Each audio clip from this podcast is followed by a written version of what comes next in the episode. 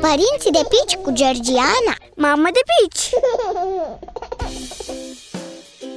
Salut! Astăzi vorbim despre primii pași ai copilului.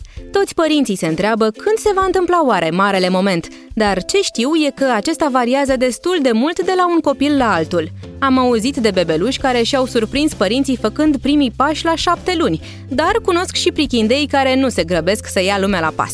Unul dintre ei este chiar fetița noastră, care la 11 luni încă nu dă semne că ar vrea să meargă. Și nu văd vreo problemă în asta. Ar putea să înceapă să meargă și la 15 luni și tot ar fi normal din punctul de vedere al dezvoltării așa că stau liniștită în privința asta.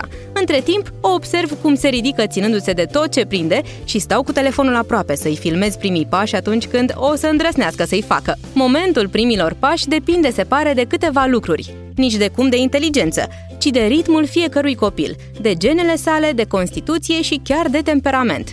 Cu alte cuvinte, unii copii sunt mai precauți și fac primii pași mai târziu, alții sunt mai temerari și se grăbesc să meargă, unii sunt mai energici, alții mai liniștiți. Niciunul însă nu ar trebui grăbit să meargă, ci lăsat să decidă singur când e pregătit.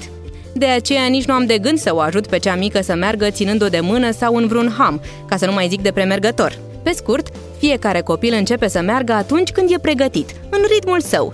Ce-ți recomand e ca, până la primii pași, să te bucuri de fiecare moment pe care îl petreci alături de cel mic. Pe data viitoare!